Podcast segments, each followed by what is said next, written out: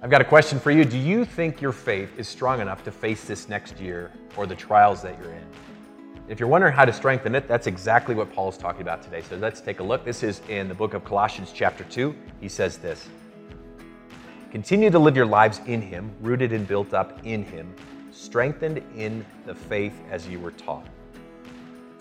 I want to talk to you about this section because I think it's very similar to how the human body works, at least how I understand it.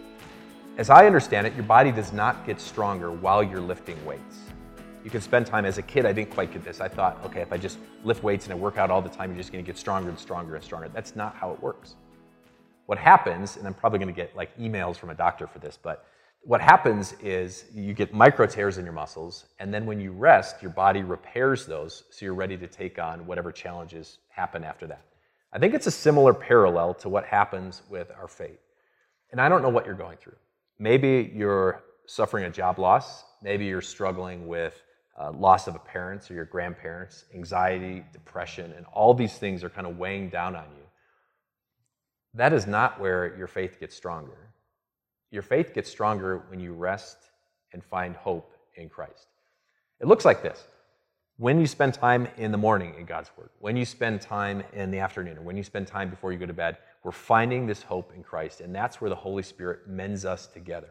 The trials tear us apart, and God puts us back together when we remember His promises that in Him we are forgiven, that in Him, no matter what we face, we know He has a plan for us, that in Him He has given us a purpose and mission in this life.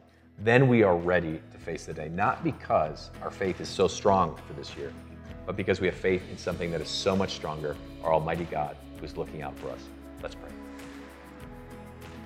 God, the weight of the world challenges us and it tears us apart. We're going through burdens, we're going through trials. These are not what build us up.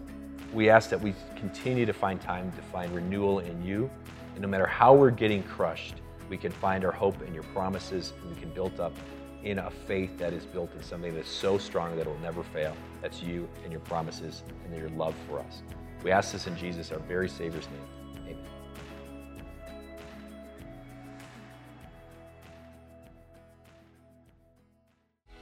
Hey everyone, Pastor Mike here from Time of Grace. Thank you so much for investing your limited time to grow in your faith with us.